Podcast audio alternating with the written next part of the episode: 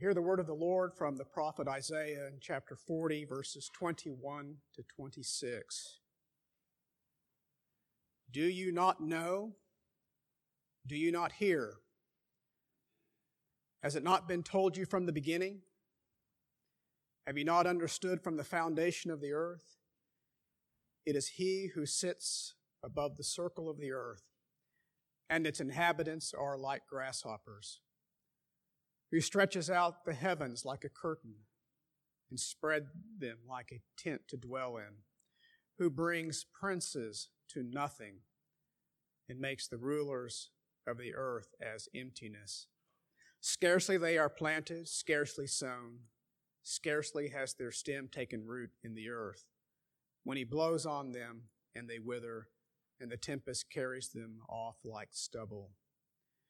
To whom then will you compare me, that I should be like him, says the Holy One? Lift up your eyes on high and see who created these. He who brings out their host by number, calling them all by name, by the greatness of his might, and because he is strong in power, not one is missing. Uh, in Martin Luther's uh, explanation of uh, the first commandment, uh, he writes that a God is in part a place of refuge in distress. And certainly the nation of Israel is soon to be in the distress of captivity. It's a compelling reason to cleave and to rest in God and to rest in Him alone in all matters that pertain to salvation and eternal security. Because He alone is comfort. Again, these are the words that begin Isaiah chapter 40 verse 1. And God alone, respecting salvation and security, is a place of comfort, a place of rest in distress. He alone is supreme and sovereign and therefore can comfort his people and by application, everything else, every other God, every other idol will disappoint. And every other religion is but a perversion of, uh, of Him, and His comfort lasts. Everything else will disappoint. It's where the uh, prophet is taking us this morning. Uh, he will uh, begin as he did uh, last week, uh, to mock their service of idols and false gods in light of who he is.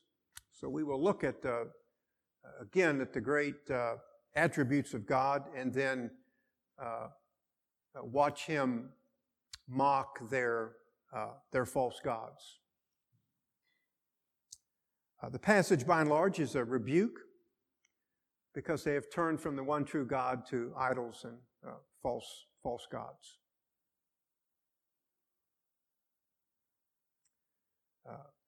So it is a uh, polemic against idolatry. And of course, it is our reminder that uh, false gods and idols cannot save. And while they may promise comfort, they cannot deliver. God uh, not only promises, but he's able to deliver because he is sovereign. It's the basis of our call to comfort. Also, will be a basis of the uh, ethical demand placed upon us uh, by the verses that will close out the chapter. Uh, we begin this morning uh, by looking at this essential uh, attribute of God, His sovereignty, uh, and that is it is the clear teaching of Scripture. We, uh, we know that uh, from uh, the rhetorical questions uh, that begin the section, verse 21. Uh, prophet begins to ask them these questions because, again, they have turned aside and found another place of comfort other than the God of Scripture. Uh, I think the, the questions, it really is a, is a taunt. It's taunting uh, the nation in the questions. Uh, the structure is very revealing. The two outer questions are Do you not know and have you not understood? Uh, but the, uh, the two uh, inner questions, I think, are the essentials because they tell us how we know. And uh, that is, of course, uh, have you not heard?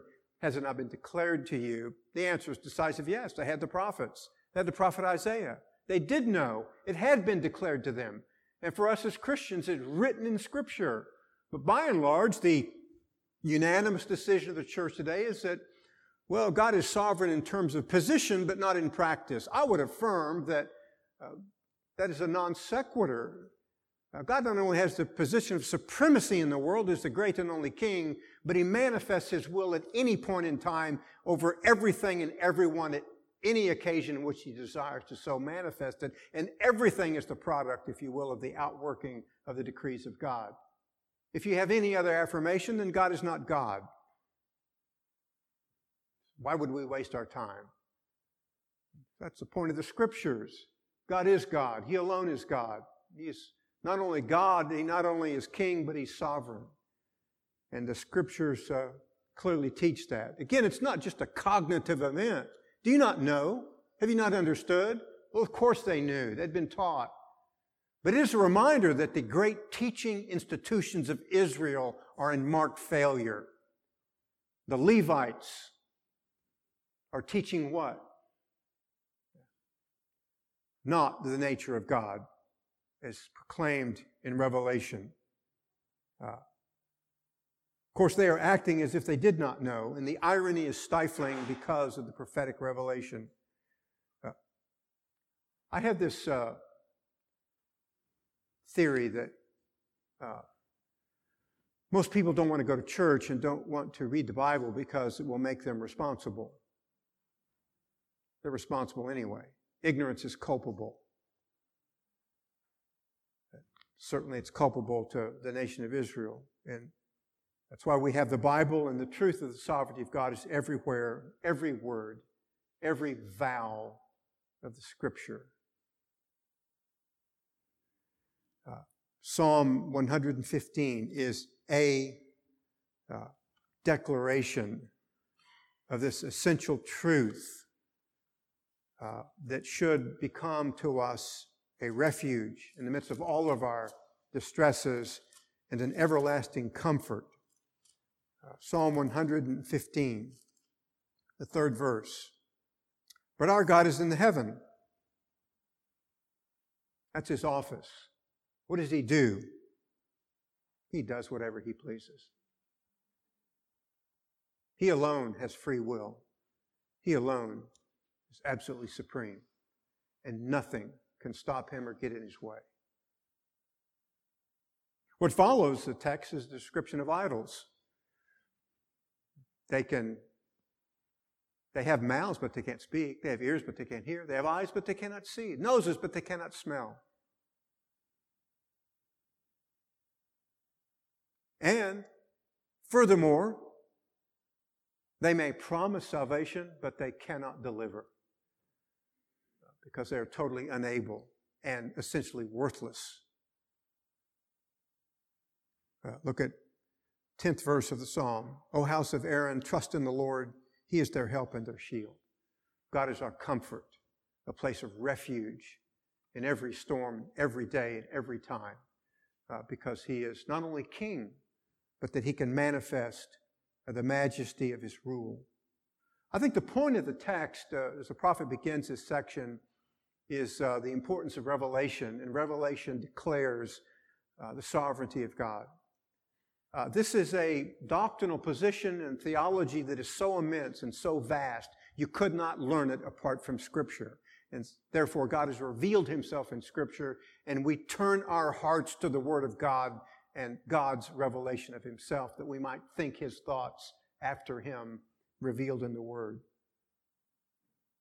On the other hand, reject Scripture or give it short shrift, and you will soon find yourself on the path of idolatry and in harbors that cannot protect you when the violent storms come. It's the importance of Scripture in the heart of the church declaring who God is as He has revealed Himself and not the product of our imagination. Uh, the rebuke that uh, the prophet will now begin with uh, is, is theological. God will uh, begin as a revelation of himself. We're going to turn to God. Uh, and then it will become anthropological. He's going to turn to man and their false religions. So if the sovereignty of God and the majesty of God is clearly proclaimed in Scripture, and it is, then what is that revelation? And therefore we turn to God. Beginning again, Isaiah chapter 40, and, and uh, the reminder of, of, of who God is. Isaiah chapter 40 and verse 22. Again, he begins with God. You will never get to sovereignty if you begin anywhere else. We have Scripture. The Scripture is going to proclaim who God is. It's an affirmation that our monarch is supreme. Uh, he brooks no equals, and there are no comparisons to God. illustration of this in the great uh, uh, land of uh, England. Uh, the Queen of England is a monarch.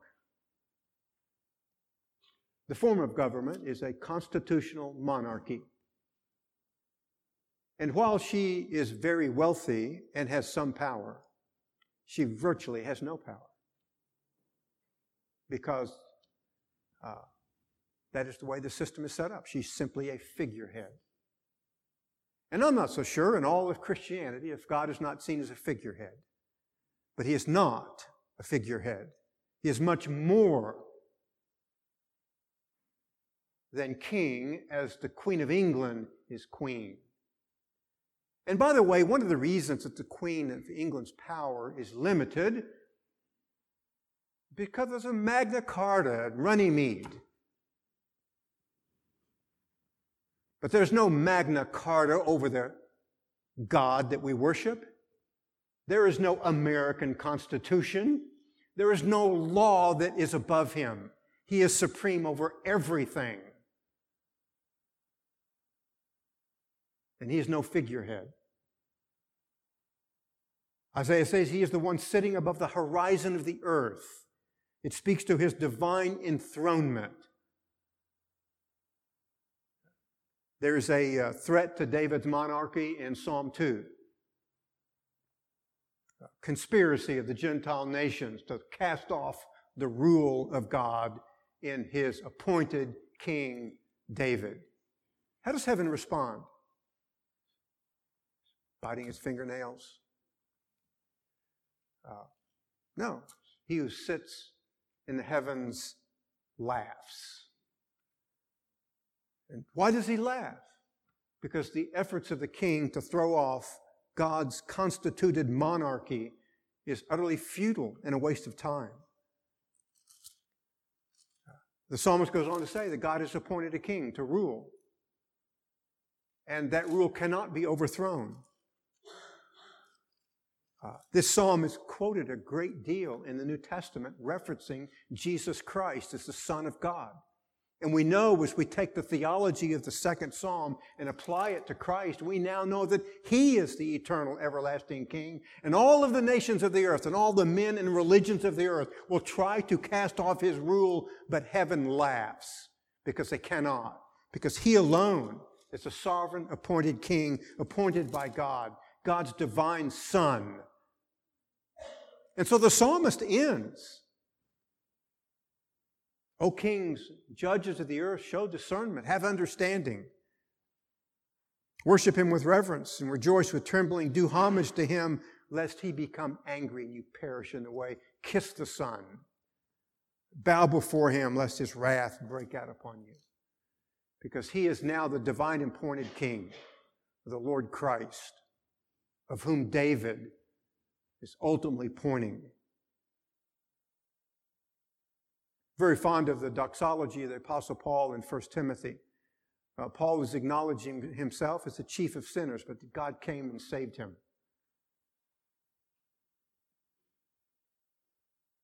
And so Paul writes what we would expect.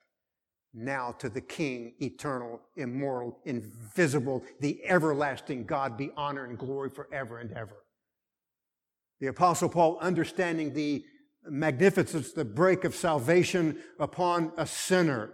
Praises God is the only eternal, everlasting, invisible King, because that is who He is. The only King. Every other power in the world is utterly derivative from Him, derived from Him who is the great King. So again, God is enthroned, sits upon the vaults of the earth. In contrast, the one sitting upon same verbal form as God, the ones sitting upon the earth are like grasshoppers. It's acknowledgement of the utter insignificance of man compared to God.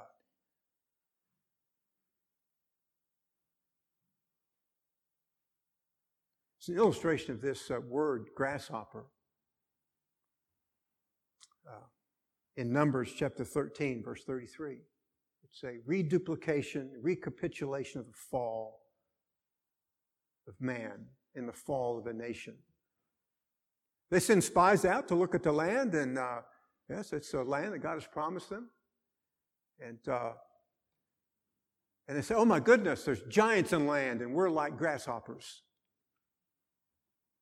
I mean, they are so strong and mighty, and we're just we're just tiny little insects upon the earth. Of course, it's a failure because it is utterly insignificant what the men in the land look like and how powerful they are in light of the fact that God has promised them the land and is going to give it to them.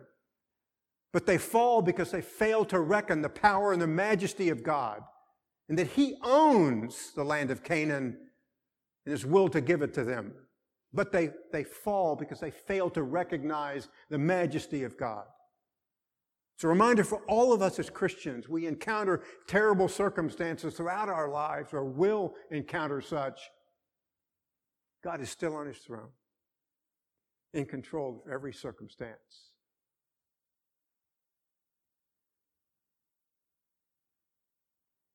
Again, it's the expression of the vast gulf between the Creator and his creatures that God is immense and vast in comparison to man. Second, the prophet tells us that his house is the universe. The heavens, the cosmic expanse of all of the constellations are like a tent. And God just simply throws it into existence. And if you're like me and you go camping, looking for all the stakes and where does this pole go? It's only been six months since I pitched my tent last and I'm lost and found. I need someone to come help me put my tent up. Uh, you know, they're there. God just simply throws all the constellations, the Milky Way and all of the rest of them are like his tent. Uh, because he's sovereign in his power and his majesty. Something of a reference of this in Isaiah chapter 66. Verse 1 Heaven is my throne, the earth is my footstool. So, where is there a house that you can build for me? I find so many Christians think that we're, we're going to build a house for God in the Middle East. Really? We couldn't, we could build throughout all eternity and not build a house big enough for the majesty and the glory, the infinite perfections of God who is King. We belittle God when we think that we're going to do something special for Him in light of the fact that He is infinite and eternal and absolutely majestic in all of His perfections. And I've been in some of the great cathedrals in Europe. 500 years they built a temple in Ely. Not enough time to build a house to contain the glory and the majesty of God. I like this metaphor because in America we uh, we seemingly are enamored with uh, square footage. I mean, square feet in your house, brother. I've always liked that television program, uh, Moving On Up. You know, God's not moving on up. He has no Joneses to compete with. The square footage in his house is incalculable because the majesty of his perfections.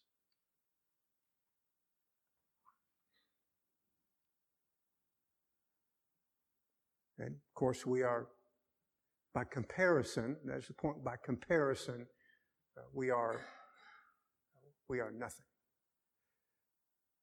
Now, by the way, as Christians, we are something. We are the sons of God by His eternal covenant His everlasting love that broke upon us from eternity past. We are the sons of God, adopted into His family by His sovereign grace. But our significance is derived from God, not our cars, not our clothes, not the square feet in our house, not our positions or our promotions. One thing alone makes us significant, and that is God is our Father. We are His sons uh, by virtue of the Lord Jesus. So, uh, the prophet is telling us about the majesty of our God and His sovereignty. Now he's going to take the position and apply it to the greatest of men. And if the greatest of men, then all men. Verses 23 to 24. He says of God that he brings rulers to nothing. The literal translation of this is he, he is the one giving them their positions. You know, we think of politicians they get the campaign strategy right and they're smart in data mining and smart with all of uh, the use of all the technology. Uh, well, that may be true in terms of an earthly sense, but ultimately, it was God who gave them their positions. This is exactly the theology that the Lord Jesus teaches Pilate, isn't it? John chapter 19, the 11th verse. worldly sense, uh, Pilate is the superior, but in the absolute sense, Jesus is the uh, superior. And that's exactly what he tells Pilate. Jesus answered, You would have no authority over me unless it had been given to you from above. Pilate owed his position to heaven. You know, would that our government, the greatest to the least, would recognize that they had their positions by divine appointment and they ought to act accordingly. That is the way of man, to forget the majesty of God. Comes by divine appointment. So it is he makes the judges or the leaders to be meaningless. The word meaningless is that word that's found in Genesis chapter 1 and verse 2. That the earth was without form and void. Before God begins the great acts of creation to restore order out of chaos and beauty out of ugliness. In contrast, fallen nature, we're enamored, are we not? By high society. We like to drop names.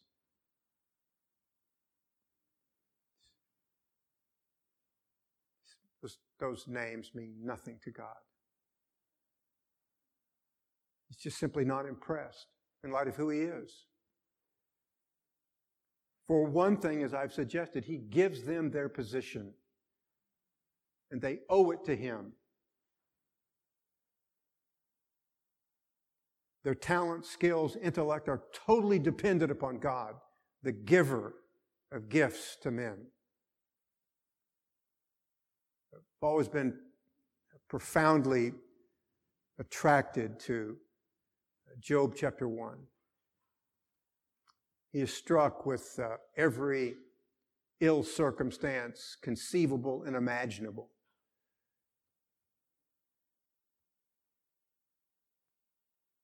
The text reads, in light of all that had befallen him, that Job worshiped God and confesses God gives and God takes away. Essentially, the confession of a man who understood the sovereignty of God in the midst of unprecedented suffering. That God gives and God takes away. Blessed be the name of the Lord. If you don't understand the sovereignty of God, those things are so powerful and so immense and so devastating, they will sweep you away, except the majesty of the sovereignty and the kingliness of God catch you and hold you as a place of comfort amidst of the distresses of life.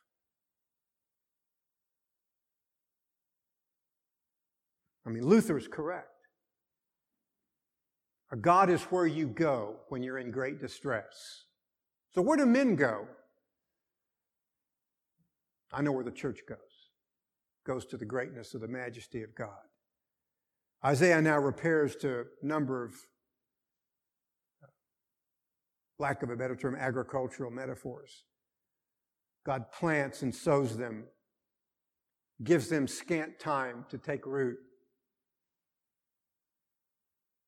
And then when he's finished with them, he merely blows upon them. And they topple. And they're gone. The presidents, the prime ministers, the admirals, the generals, just simply blows upon them and they're gone.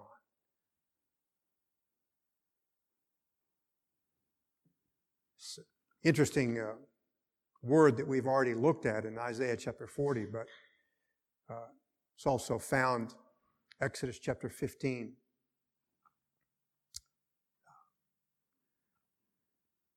The uh, children of Israel have, uh, are being pursued by Pharaoh, and God uh, makes a way in the Red Sea, creates dry ground. And Pharaoh and his armies follow them there. What does God do? He simply blows upon them, and the waters cover Pharaoh and all of his chariots. I mean, he doesn't have to look at a manual at the library on how to destroy the armies of Pharaoh, the greatest power in the world at the time. Uh, he doesn't have to uh, gather in his generals, his joint chiefs of staff, and uh, gather in his national security advisor. No, he doesn't have to do any of that. All he has to do is blow upon them. And the deeps cover Pharaoh. Exodus chapter 15. 10 to 13. Thou didst blow with thy wind, the sea covered them. They sank like lead in the mighty waters. Who is like thee among the gods, O Lord? Who is like thee, majestic in holiness, awesome in praise, working wonders? Thou didst stretch out thy right hand, the earth swallowed them. In thy loving kindness thou hast led the people whom thou hast redeemed. In thy strength thou hast guided them to the holy habitation all of our enemies, uh, God will simply blow upon them when He's finished with them and when they've done His work, His sovereignty. And they're gone. The storm of judgment carry them away.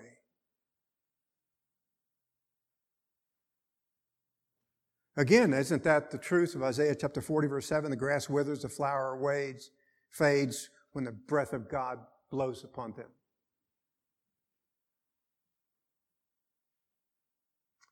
There's little that I'm able to accomplish around my home by blowing on things.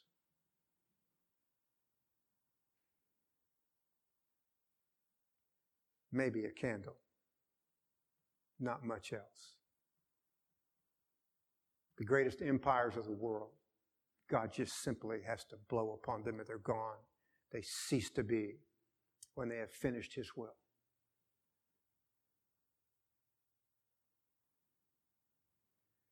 Doesn't have to scheme, doesn't have to consolidate his power.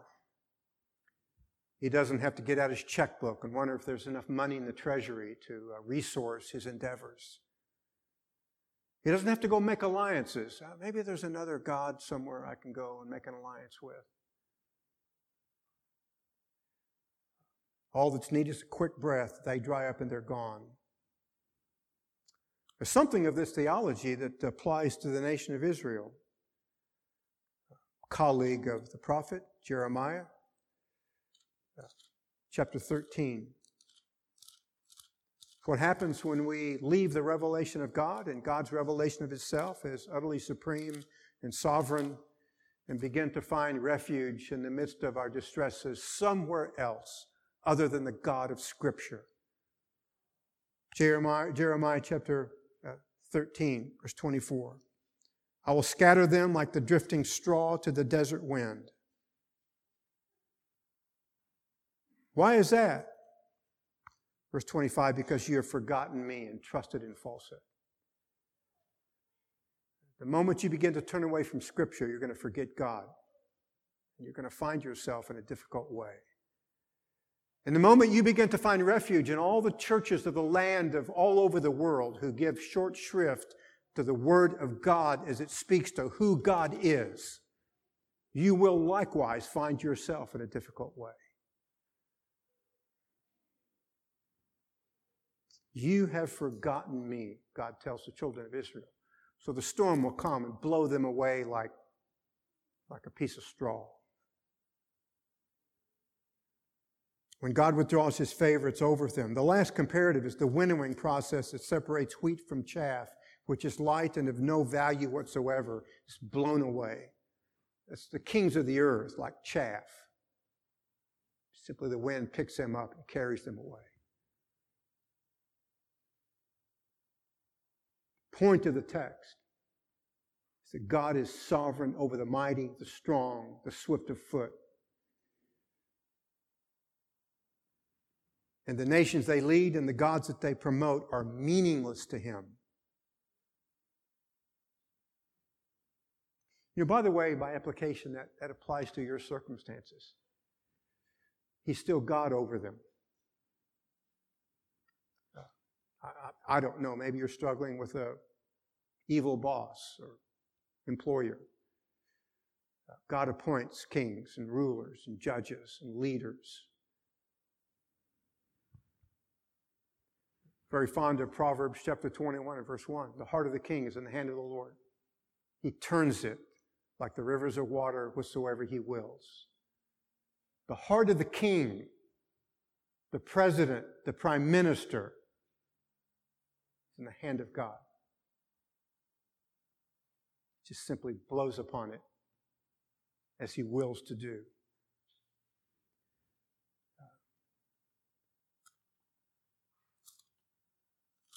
Daniel chapter 2. Daniel's in a difficult uh, strait, but God reveals to him his majesty. It is he who changes the times and the epochs. He removes kings and establishes kings. He gives wisdom to wise men and knowledge to men of understanding. They come and go at his good pleasure, by his appointment, by his giving. He sets them in power and will blow upon them when he's finished.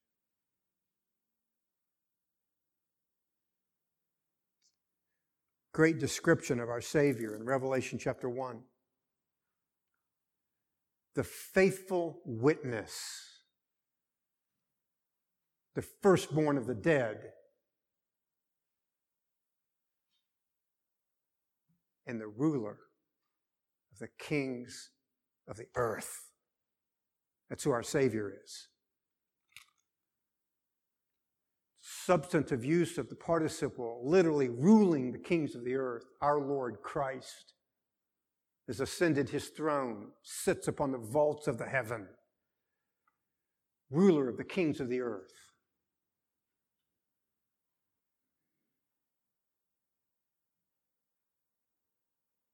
So, what about our trees?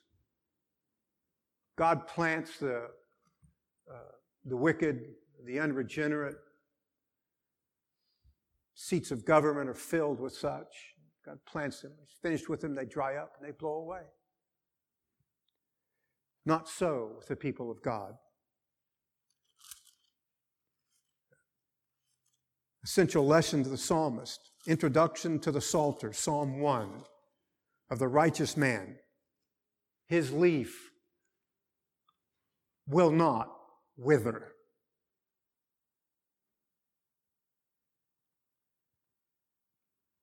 It's even greater expression of this in uh, Psalm uh, 92 of the righteous man. When God is finished with the wicked man, he will blow him away.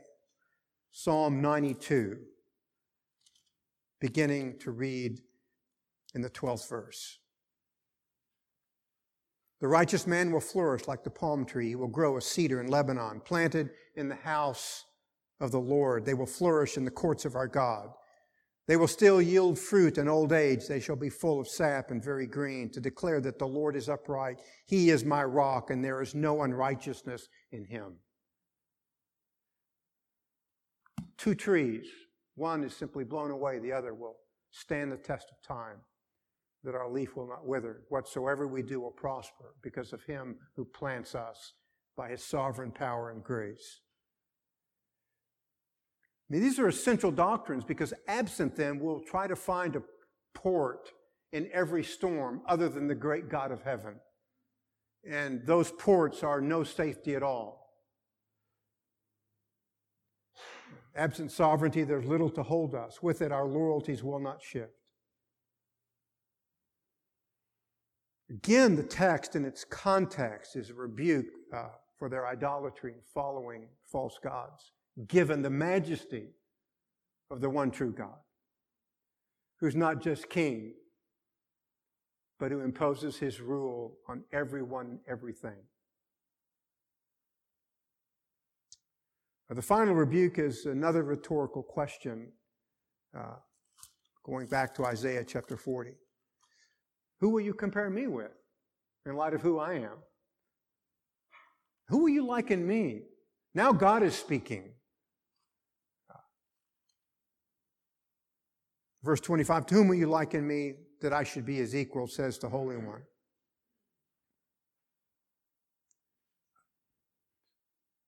Analog, of course, to 18th verse, same question, same answer, no comparison.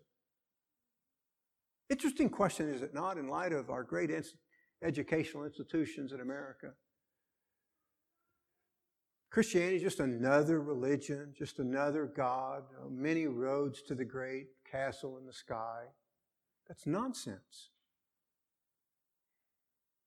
Our God is not to be compared. There is no comparison. They're less than the grasshoppers that scurry over the world, the cockroaches that come out in our homes at dark, utterly meaningless and worthless. He's sweeping away all comparisons so that he alone is incomparable. Is without equal. The rebuke is a direct attack upon their worship of the stars. Uh, Israel is not yet, but they will be in captivity. Why?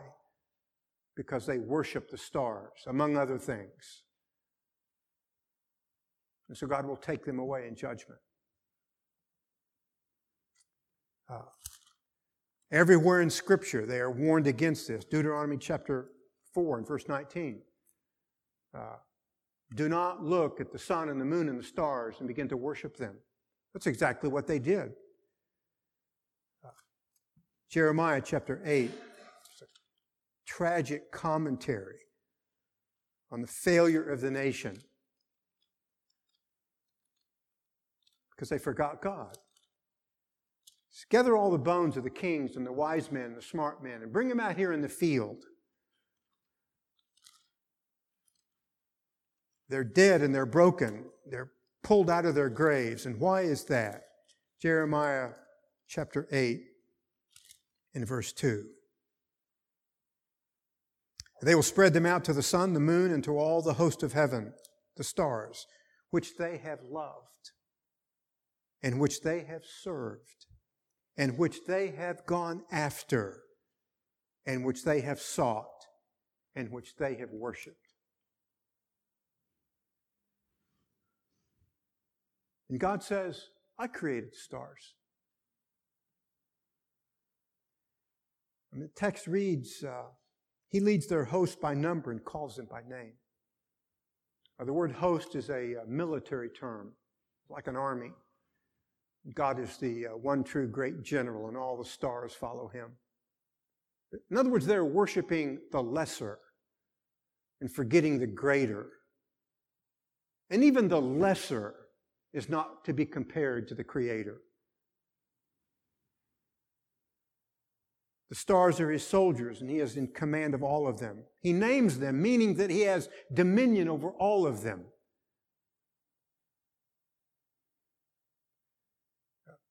Again, we need to catch something significant of that, to name all the stars. Uh, how'd you like to have a job of naming all the streets in Oklahoma City? That, well, that'd be easy. No, it'd be a difficult job. There's lots of streets. There's only so many capitals and so many famous people. Of all of the stars God names them all and controls them all and has dominion over them as the greater king.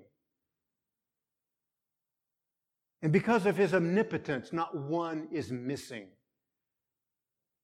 It's like every morning in the earth or every evening when the sun sets, God commands his stars into formation and not one of them is missing because he is their great general.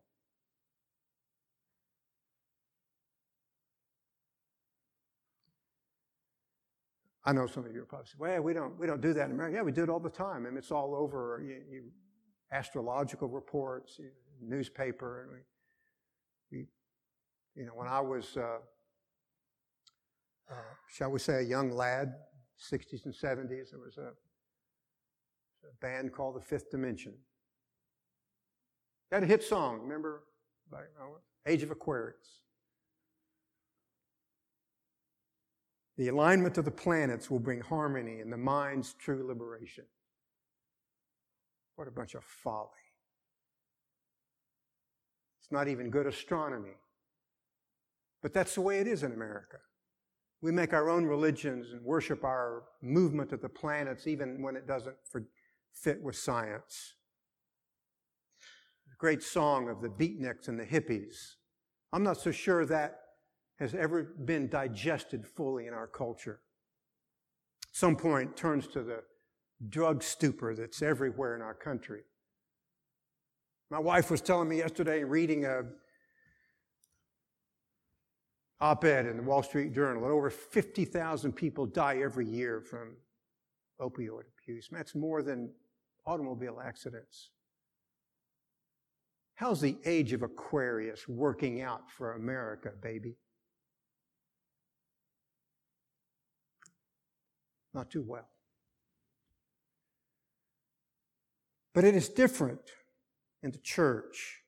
We reject the folly of men who dream up their own gods according to their imaginations. We follow Scripture. God is king. God is sovereign. And he makes us in his sovereignty his sons. Charles Spurgeon once said that men will allow God everywhere except on his throne. They will allow a God, but he must not be king. That is to say, he is the product of their imagination. We reject that. We worship the God of Scripture as he reveals himself, ruling the vaults of the earth. And nothing can resist his will or stay his hand. Uh, we, we follow the prophet. We learn from him. It's an essential truth. By the way, as Christians, we love him on his throne. And we love his sovereignty that came to our lifeless hearts and spoke, and we believed. His power. And we love him because of his sovereignty. That he is our place of refuge all the terrible things that are happening all over the world today, regardless of the country you pick or the neighborhood, we repair to the Lord Jesus Christ, the firstborn of the dead, the faithful witness, and the ruler, the kings of the earth. He is our refuge, our comfort. Isaiah chapter 40. Comfort, comfort my people. Christ is our comfort. He shed his blood, gave himself as a ransom. All of the world, he is ruler, and we find our comfort in him. May, may it be so, as the prophet has told us. May it be so in every day of our lives. Regardless of the storms, uh, He is our port. He is our stay. He is our fix. He is our moorings and our comfort. In reality, the prophet, comfort, comfort my people, is in the great God of heaven and the Lord Jesus Christ, the ruler, the kings of the earth. May God make it so all of our lives and certainly in our corporate worship this day and every day thereafter.